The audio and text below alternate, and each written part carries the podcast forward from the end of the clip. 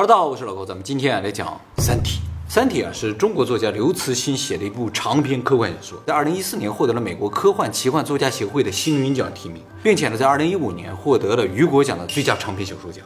哈利波特也获过。啊，对对对，哎，这你都知道，果然厉害啊！那么全系列呢，总共分为三部啊，第一部叫《三体》，第二部呢《黑暗森林》，第三部呢叫《死神永生》。三部合起来总共九十万字。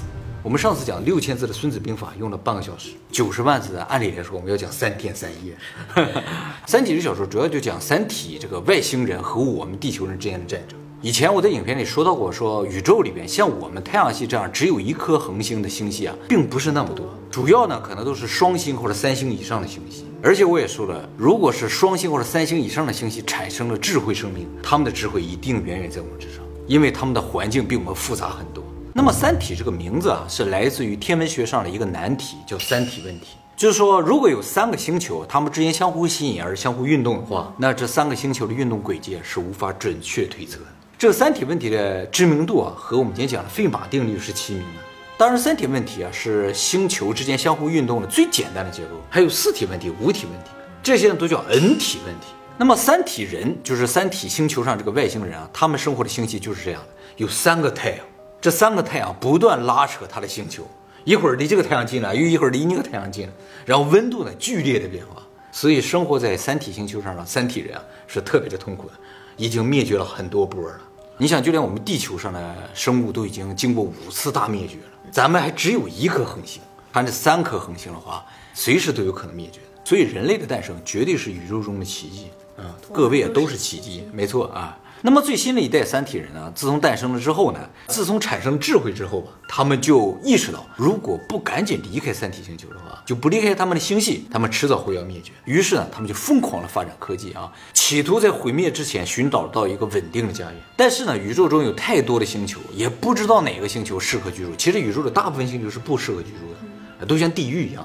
所以为了很简单的找到一个能够居住的星球，他们想了一招，就是倾听宇宙里的声音。他们觉得，如果有地方发出信号，当然是智慧生命的信号的话，那那个星球很有可能就比他们这个地方更容易生存。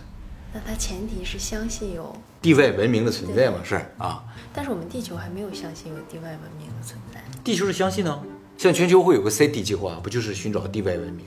可是，一出来点什么，都出来否定吗？不是外星人，不是外星人留下的。这否定也是一种推测而已，没有具体的根据。绝对不是，说的是。啊，是吗？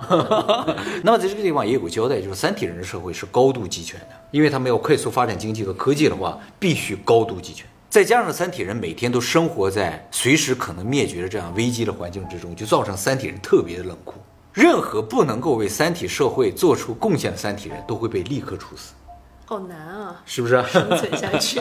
就是说，三体人的生活环境决定了他们不能够慢慢的发展，他们不能去享受生活，不能够享受生活。你享受的时候，可能就对就没有机会了，哎，很惨啊。是哈，三体人监听宇宙很多年之后，终于接到了宇宙里边的一个信号，这个信号就来自于地球啊。傻的。是，咱们地球真的往宇宙里发过好几次信号啊。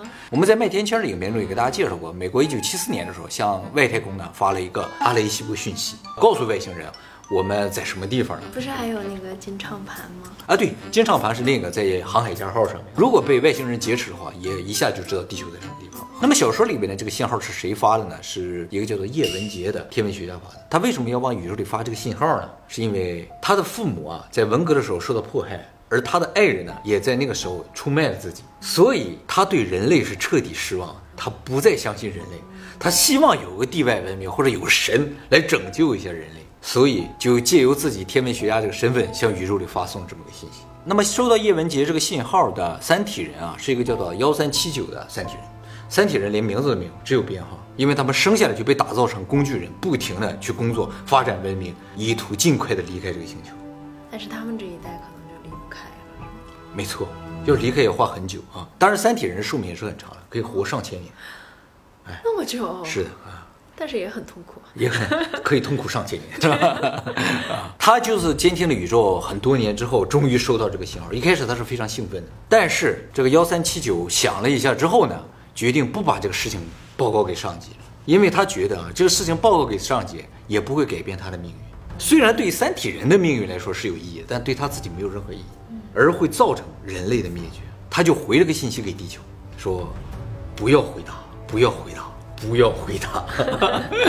他说我们并不知道你的确切位置，但是如果你要回答的话，我们一下就找到你了，所以不要回答。好心帮了我们一把，是吧？但是收到信号的叶文洁非常的开心，耶，终于找到外星人了，所以他马上就把地球的位置发回去了。啊，叶文洁的意思就是说，来吧，赶紧来侵略我们吧，是吧？啊，哦，他是想让人家来侵略，对，他对人类失去信心了嘛，所以他希望更高级的文明来教育教育人类，毁灭也无所谓，对他来说也没有区别啊。反社会了。其实他这个想法是可以理解的，因为啊，就算三体人来，也要花很久的时间，不管是什么星球人来，都要花很久的时间。他那个时候已经不在了，哎，是教育他的子孙，所以也无所谓，他感觉不到疼嘛。那么他这个回复的信息呢，也被三体人收到了之后啊，立刻就发现了地球的确切位置。三体人非常开心，因为地球离三体星球非常的近，只有四点三光年。按照当时三体人的技术，飞到地球只要四百年，他们寿命上千年，所以在他们寿命范围之内是可以飞到地球的啊。也就是说，三体人历史上第一次找到了一个可以生存下去的机会。既然三体人到达地球需要四百年的时间，为了防止在这四百年里人类的科技高速发展超过三体人，所以三体人呢先发来了一个东西啊，这个东西特别的小，像一个原子那么大的啊，它可以光速运作，所以四年就到了地球。这个东西呢叫质子，它是一个量子计算机，它来了之后呢就可以限制地球文明的发展。怎么限制呢？它啊特别小嘛，所以可以穿透任何东西，就一下就进到你脑子里都是有可能的。它可以在你眼前展示各种各样的幻觉。它来了之后，首先就针对了世界上顶尖的科学家，在他们面前展示各种幻觉，引诱他们自杀。所以很快的，地球上顶尖的科学家都纷纷自杀死了。这不就限制了地球的科技发展吗？就是把聪明人都干掉了，地球科技没法发展。这个质子是一个量子计算机，它怎么造的啊？也有讲，说三体人啊已经掌握了就是维度折叠的技术。他一开始啊是在一个薄膜上铺设了大量的电路啊，造了这么个量子计算机，然后把它折叠起来，把它维度折叠起来，形成原子那么大，哎，就可以一下子发到地球来。到地球了，它还可以展开，特别巨大啊！我们以前也讲过，高维度其实在微小的世界里，就是这种空间折叠的技术。这个质子除了造成科学家们的自杀之外，还能够监视地球人的活动，把这个讯息呢以光速传回三体星球，这样三体星人就可以实时监控地球人的一举一动。那么在三体人来到之前啊，叶文洁呢也在地球上组建了一个组织，专门用来配合三体人入侵地球的。哎，间谍啊，哎，属于内奸啊。这个组织呢叫做三体组织。三体人要来花四百年嘛，所以他在这之前就要控制地球的话，就需要一部分内奸。那么三体人通过质子了解了人类社会以及人类的一些特性之后啊，觉得人类从生物的角度、从科技的角度都远远落后于三体人。但是他们发现人类有一个独特的技能，这个技能三体人是没有的。就这项技能呢，有可能制约住三体人侵略地球，就是人类会说谎，三体人不会。不会，啊，三体人的思维是透明的，别人能看到你在想什么，你也能看到别人在想什么，就不会有谎言，不会有阴谋。但是地球人的脑壳是不透明的，什么都看不到，所以他就没有办法知道人在想什么。这个事情让他们特别的恐惧啊。那么另一方面呢，地球上很多科学家离奇死亡之后呢，就组织这些侦探去调查这个事情。而在这个调查之中啊，就发现了，哎，好像有一股什么力量在控制着地球的这种科技的发展。就人类渐渐意识到了，好像有什么看不见的东西啊，想要控制人类地球的发展。后来呢，根据一些线索，又找到了三体组织，一下就知道啊，原来有这么伙外星人要入侵地球。后来把三体组织粉碎了之后呢，拿到了他们和三体人这个通信记录，就知道了一些细节了。这个细节里边啊，就说了三体人准备什么什么入侵地球啊，让这些三体组织呢提前去暗杀一些人。而其中呢，三体人特别强调要杀掉一个人，一定要杀掉这个人。这个人呢叫罗辑，这个人是个大学教授啊，也不是说什么特别有名的人。为什么要杀他？没说，也没人知道。但三体人一定要强调，就要先干掉他。三体人能预测未来吗？按理来说有这个可能，不然他为什么知道要杀死谁不杀死谁？罗辑的身份啊，他是一个大学教授啊，他是叶文洁的女儿的高中同学。哎，有一点关系。对对对，学习非常的好，非常聪明，但是胸无大志的一个人。他搞天文学不怎么赚钱，后来就开始教这个社会学去了。后来叶文洁见到了这个罗辑之后呢，就跟他说：“你应该把社会学和天文学结合在一起，形成一个叫宇宙社会学。这个呢，也许能帮到人类。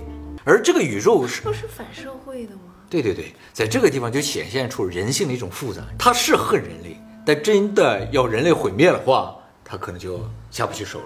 这麻烦都是他一个人是吧？警方不是已经找到摧毁他们组织了？对那他怎么还把这个叶文洁抓到了。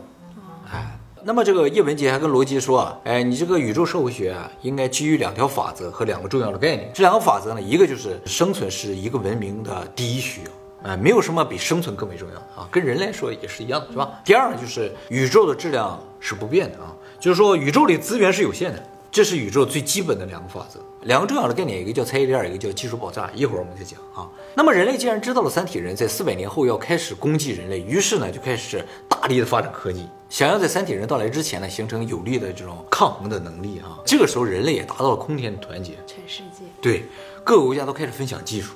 因为知道有外星人。没错啊，这个以前我们讲过是吧？要想人类团结起来，唯一方法就是让人类知道有外星人存在。其实，在那个时候，国家的概念就已经渐渐不存在了，人类成为一个共同的命运体了。但是有一个问题，就是人类的技术不管怎么发展，如果质子一直在监视人类，就是三体人始终知道人类发展到什么程度的话，理论上人类是无法打过三体人。孙子兵法里边最核心的嘛，知己知彼，百战不殆。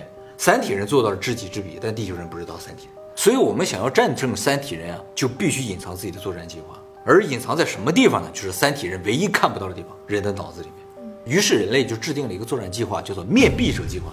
面壁者计划就是在人类中选择四个特别优秀的人啊，让他们自己的脑海里生成和三体人的作战计划，不能告诉任何人。你可以说，但是我们都认为这是假的，就是你可以去欺骗三体人。哦，但是真正计划必须只有你自己知道。如果你的计划被别人知道了，你这个面壁者的身份就消失，就失败了。那他们四个人之间也不知道，不知道，各自想各自的，不能开会哦，自自己想自己呃，自己想自己的。为什么设置四个？就是说只要有一个成功就行嘛。那怎么实施啊？面壁者呢，拥有世界上最高的权限，可以调动军队，调动任何资源。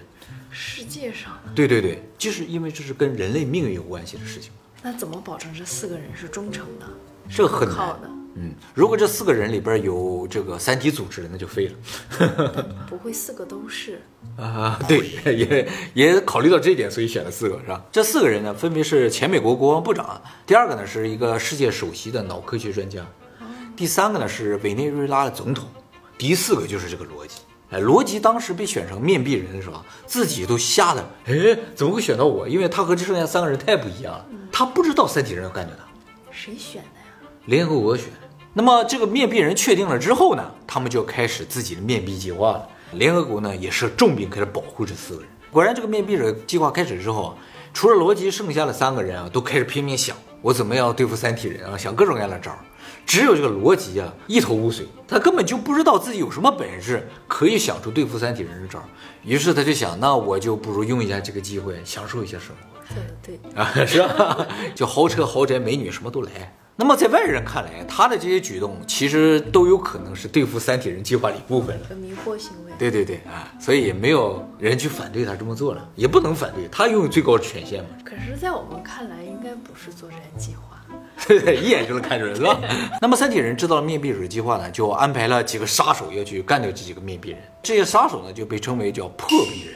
结果呢，也正如大家所料啊，四个面壁人中，除了罗辑之外的剩下三个人都被破壁人破壁了。第一个，美国国防部长，他的计划是这样的，就是他准备造一种叫做球形闪电的武器。这个武器啊，打到人就会把人变成幽灵体，这个人就死了，但是他会变成一个像鬼魂一样，可以继续作战。哦，没有实体了。没有实体了，那不就很无敌吗？用这种幽灵，他觉得就可能和三体人可以对磕。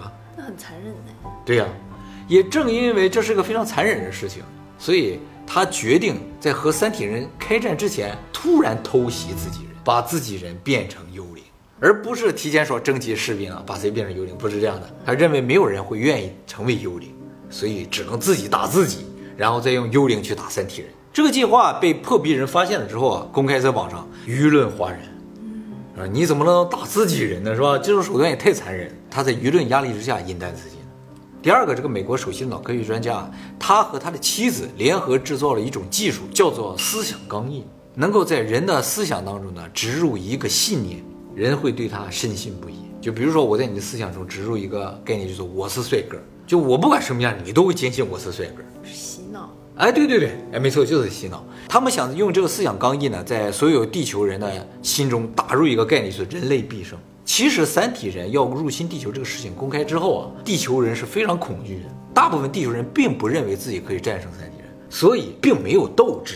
可是就算有斗志，实力也差很多。哎，但前提要想对壳的话，必须先有斗志。所以这个思想钢印理论上是必须有的。但是后来才知道，这个脑科学专家的妻子，就是和他一起制造思想钢印的那个女的，其实就是破壁人。他和这个脑科学专家共同制造了思想钢印，里面他在里边做了点手脚，让这个钢印实质上给人植入的概念是人类必备。他们在做这个思想钢印的时候，其实已经给不少的军官和士兵打了钢印了，结果打的都是人类必败。而究竟打在谁身上，没人知道，查不到，查不到了，都是秘密进行的嘛。所以人类的部队里潜藏了很多深信人类必败的这样一些士兵，他们很有可能在未来和三体人的战斗之中突然变节。这是一个非常大的隐患，所以这个计划不仅被破壁了，还被三体人反利用。第三个呢是委内瑞拉总统啊，他是一个战争狂人，他计划呢制造一百万颗恒星炸弹，就是像原子弹、氢弹这种东西啊，不是去炸三体人，也不是炸地球，而是去炸水星。他准备把水星啊炸离的偏离轨道之后，地球就会受到影响，也偏离轨道，就会落入太阳，地球就会毁灭。这根本目的是毁灭地球了，顺便呢就把三体人一起带着毁灭了。一种同归于尽的想法啊，但是也没有拯救地球呀。是没有拯救地球，但是理论上它是有拯救地球机会的。根据《孙子兵法》，你如果能够破除对方的目的的话，有可能不发生战争。就是三体人根本上是为了侵占地球，并不是杀地球人。你如果把地球弄没了，或者说你来我就自尽，我就把地球炸没，那他可能就不会来。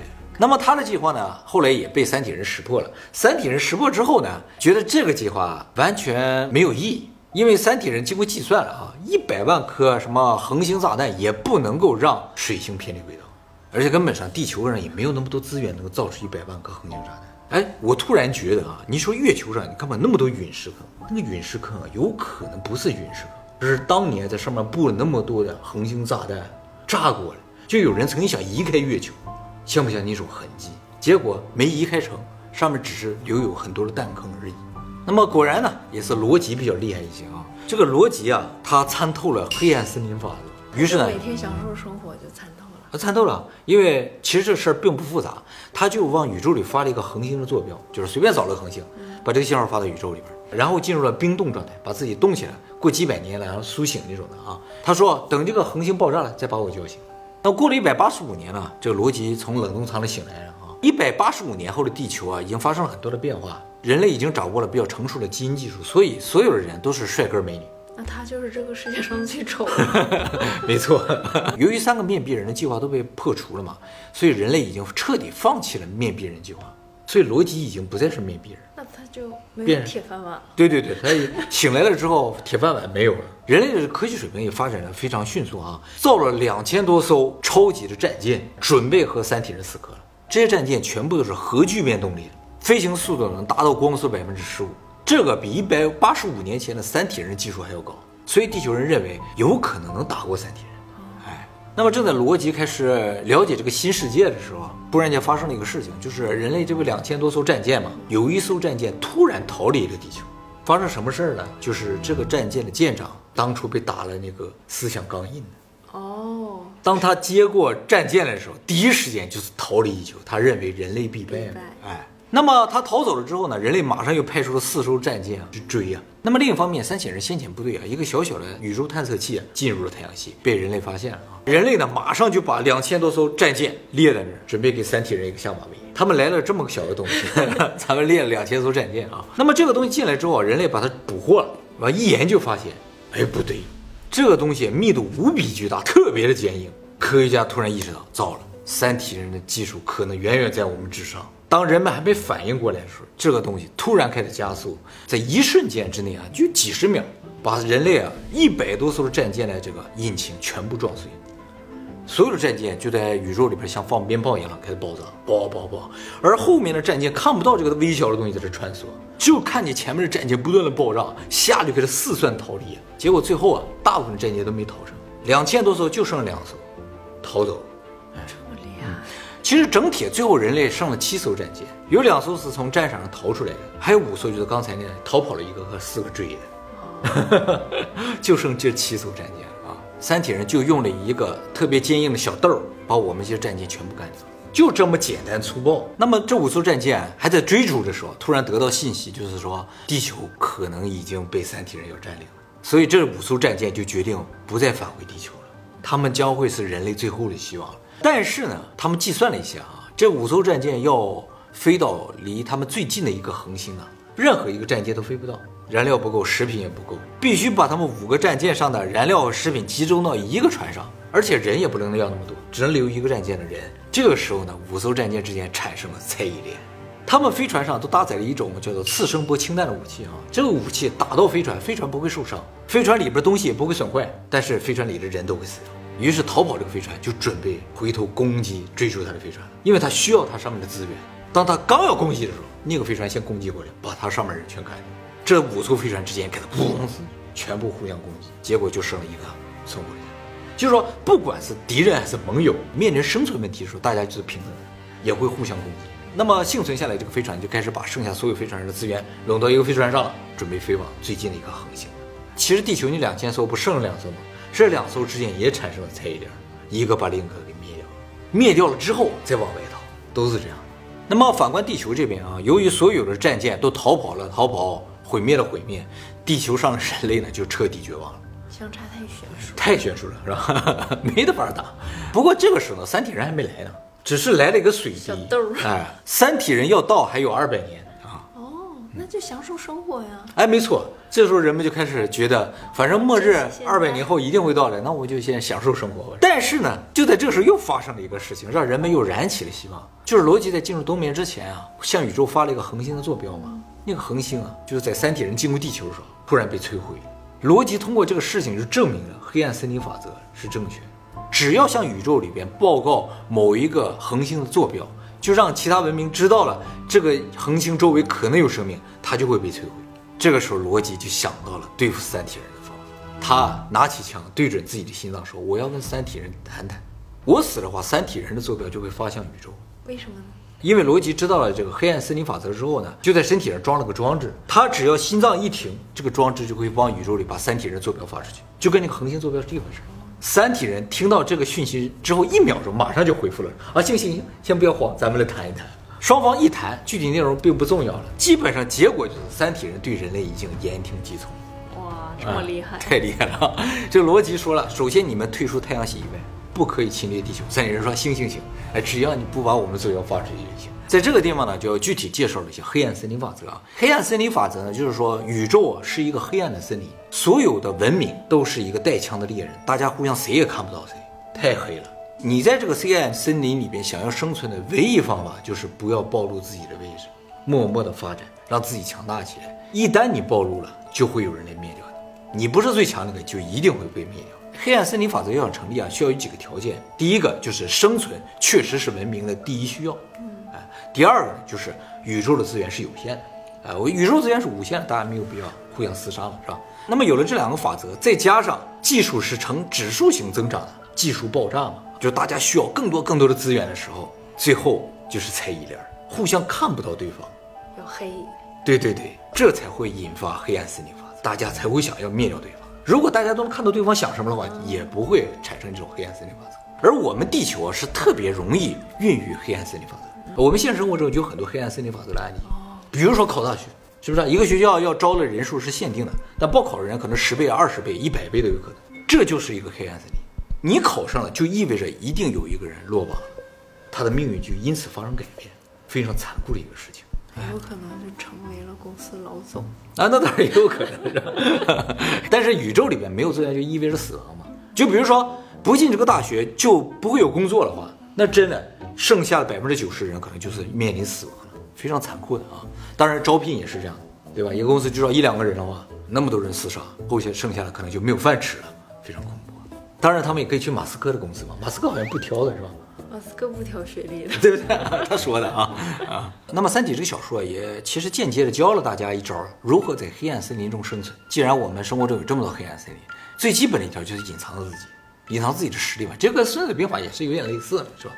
要当出头鸟。对你去了解别人，你知道别人越多，让别人知道你越少越好。哎，那不是神父吗？神父怎么了？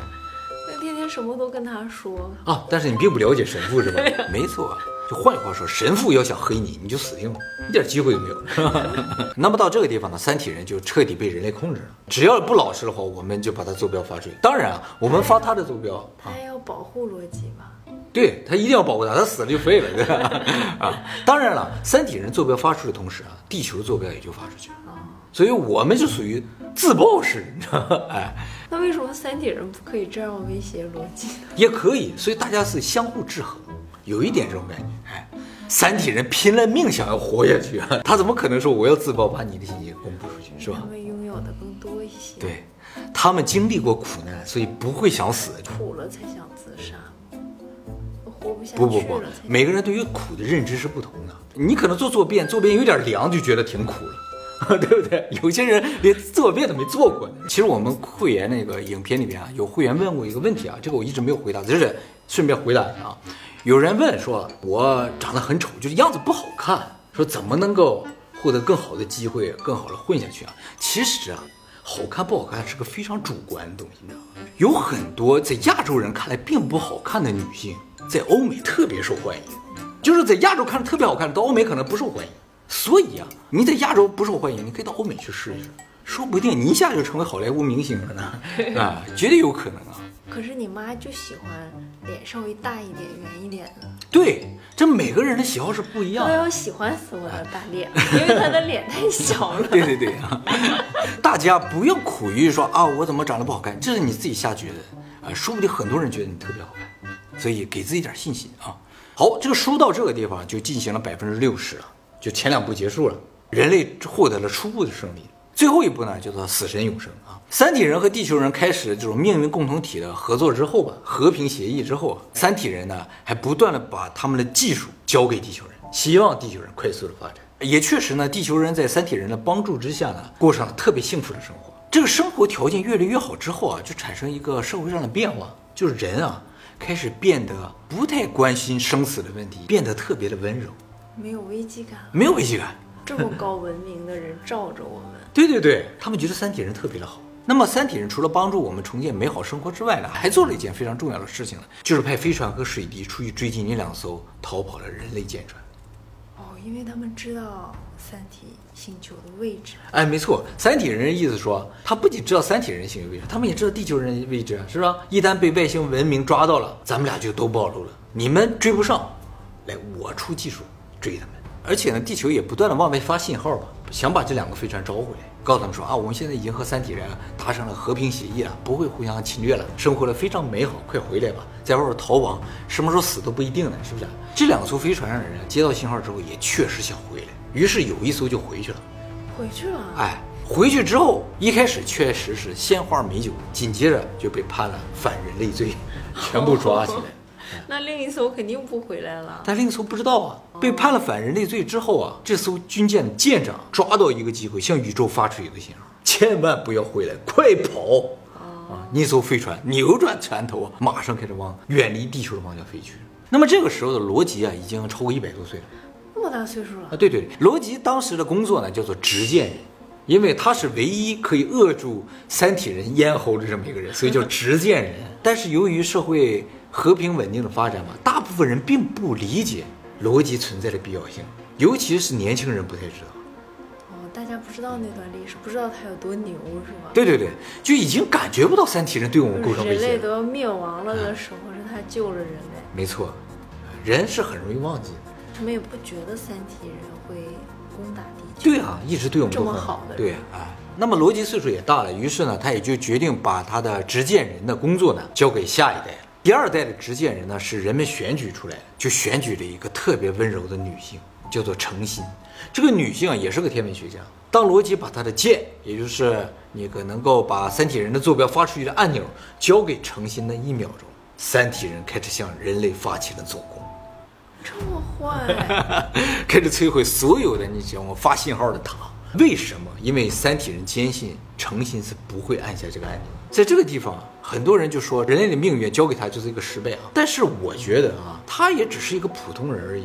我觉得任何一个普通人都不会按下这个按钮。如果按下这个按钮是指消灭三体人的话，他应该会毫不犹豫按下。但是按下这个按钮，人类也同样会毁灭。你会在短短几秒钟就决定灭掉所有人类吗？那如果有一线希望，不按更符合《孙子兵法》。《孙子兵法》就是讲，任何有能存活的希望都不要放弃，你要先存活下去，啊，才会有以后的机会。也事实如此，三体人并没有灭掉地球人，把所有地球人全部赶到了澳大利亚，挺好的，让地球人在那自生自灭了。三体人为什么没有灭掉地球人？是因为三体人特别喜欢地球的文化。三体人没有文化，他们一出生就是劳动者。是的，就拼命的干活，想要生存下去。但当他们看到地球人又做视频啊，又讲相声，是吧？又画画，又有音乐，他就觉得太有意思了。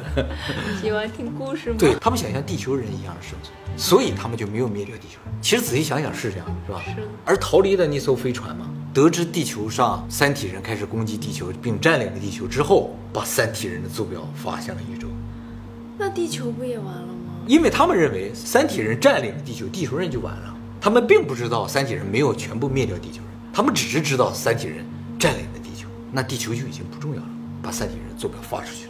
而发出去没过多久，一个粒子直接打在三体人的星球上，三体人星球爆炸了。就说高等文明就是这么快速，你只要告诉我坐标，我马上就灭掉它。而当三体人的星球，就他们的母星被灭掉之后，三体人立刻离开了地球。哦，这时候他们已经在地球了。那当然有一部分还没到呢，但是到了就已经离开了，没到了就转向了，就开始走了。去哪儿了？不管去哪也不能去地球了，因为地球已经暴露了。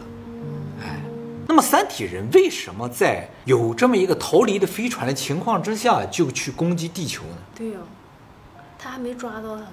对，其实三体人这个地方有个实算，就是他们决定攻击地球的时候，是那个水滴已经发现那个飞船了，以水滴的能力想灭掉那个飞船非常容易，所以他觉得这个飞船已经是囊中之物了。没想到啊，这个飞船非常幸运进入了一个四维空间，就宇宙里黑乎乎一片啊，其实有些地方是三维的，有些地方是四维的。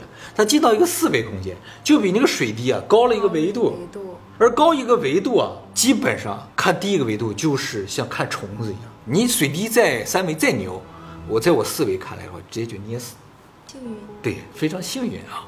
三体人在离开地球之前啊，还好心的告诉地球说：“你们赶紧离开吧，很快你们这就要被毁灭了。”那么罗辑啊，在这时候问了三体人最后一个问题，罗辑还在。还在还在啊？他说：“宇宙里边是否存在一种宣言，就是能够避开黑暗森林法则？就是我向宇宙发出一条信息说啊，我不打你，你也别来打我，我保持中立，有没有这样一种机会？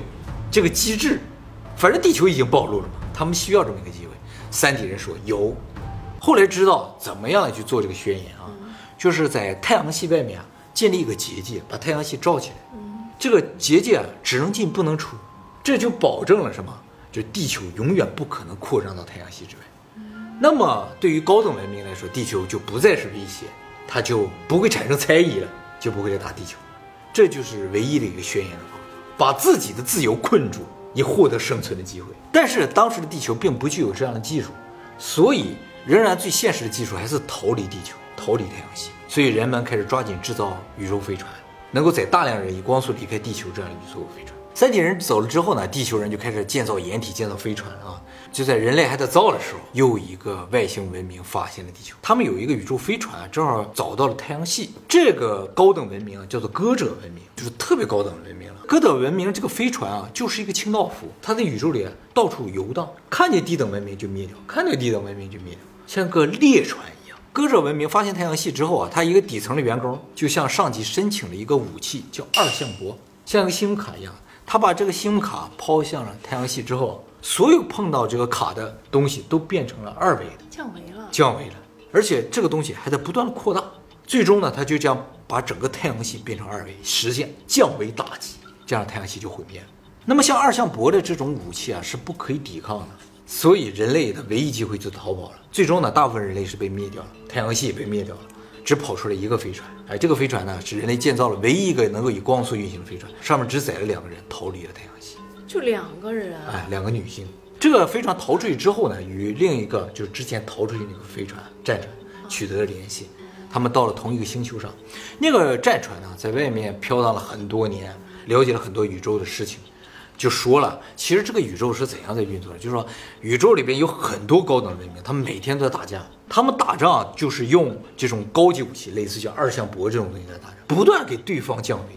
那这个宇宙的维度啊，没错，宇宙原来是十一维的，就因为他们不断的打仗，维度降到了现在的三维。咱们现在的三维嘛，他们呢？他们是十一维的生命，但是他们可以在低维生存，这就是高等文明厉害的地方。你不能在低维生存了，就被降维打击灭掉了。降维打击最终比的是什么？就是看谁能在低维里生存。人如果能在二维里生存了，根本就不怕降维打击。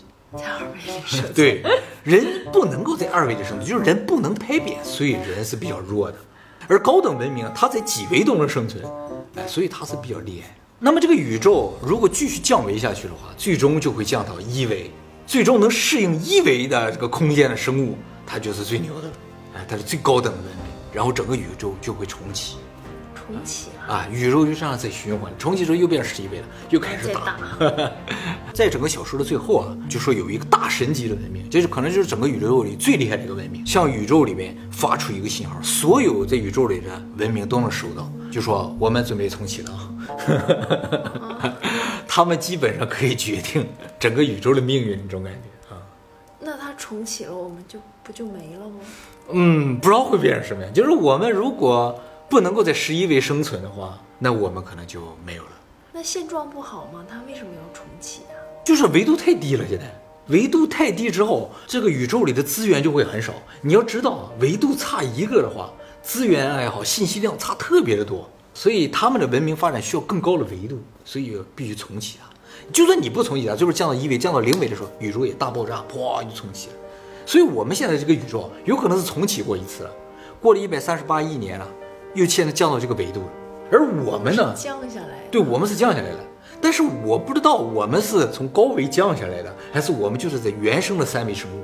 如果我们是原生的三维生物的话，那我们就不行。也就是说，其实我们不应该研究怎么升级，应该研究怎么降级。怎么在二？对对对对。如何在屏幕里生活？但其实啊，你仔细想想，我们现在正在研究这个东西。嗯。我们想进入虚拟世界嘛？虚拟世界是零一的。它是平面的，对不对？像我们现在看的所有的显示器，大家现在看我们视频的点显示器，这个视频里的老高是平面的，是无敌的。只要你生活在屏幕里，你就可以忍受降维。我已经做到了，我已经做到了啊！我已经在屏幕里了。这个书怎么样？是不是挺好的？嗯，哎，但其实这个书里百分之八十的内容我还没讲呢，九十万字哪有那么容易讲完呢？所以有机会大家一定要看一看啊！日本这边就出了两部，为什么呢？因为它要翻译啊。字数太多，翻译不完。他一年能翻一本就不错了，所以已经出了两部了。那如果我们不能降维呢？如果我们在被高等文明发现之前，还没有出现降维的这个生存的手段的话，那我们就享受生活就可以，对不对？像逻辑一样，没错。人生，以后的事让以后人去解决就完了嘛，是吧？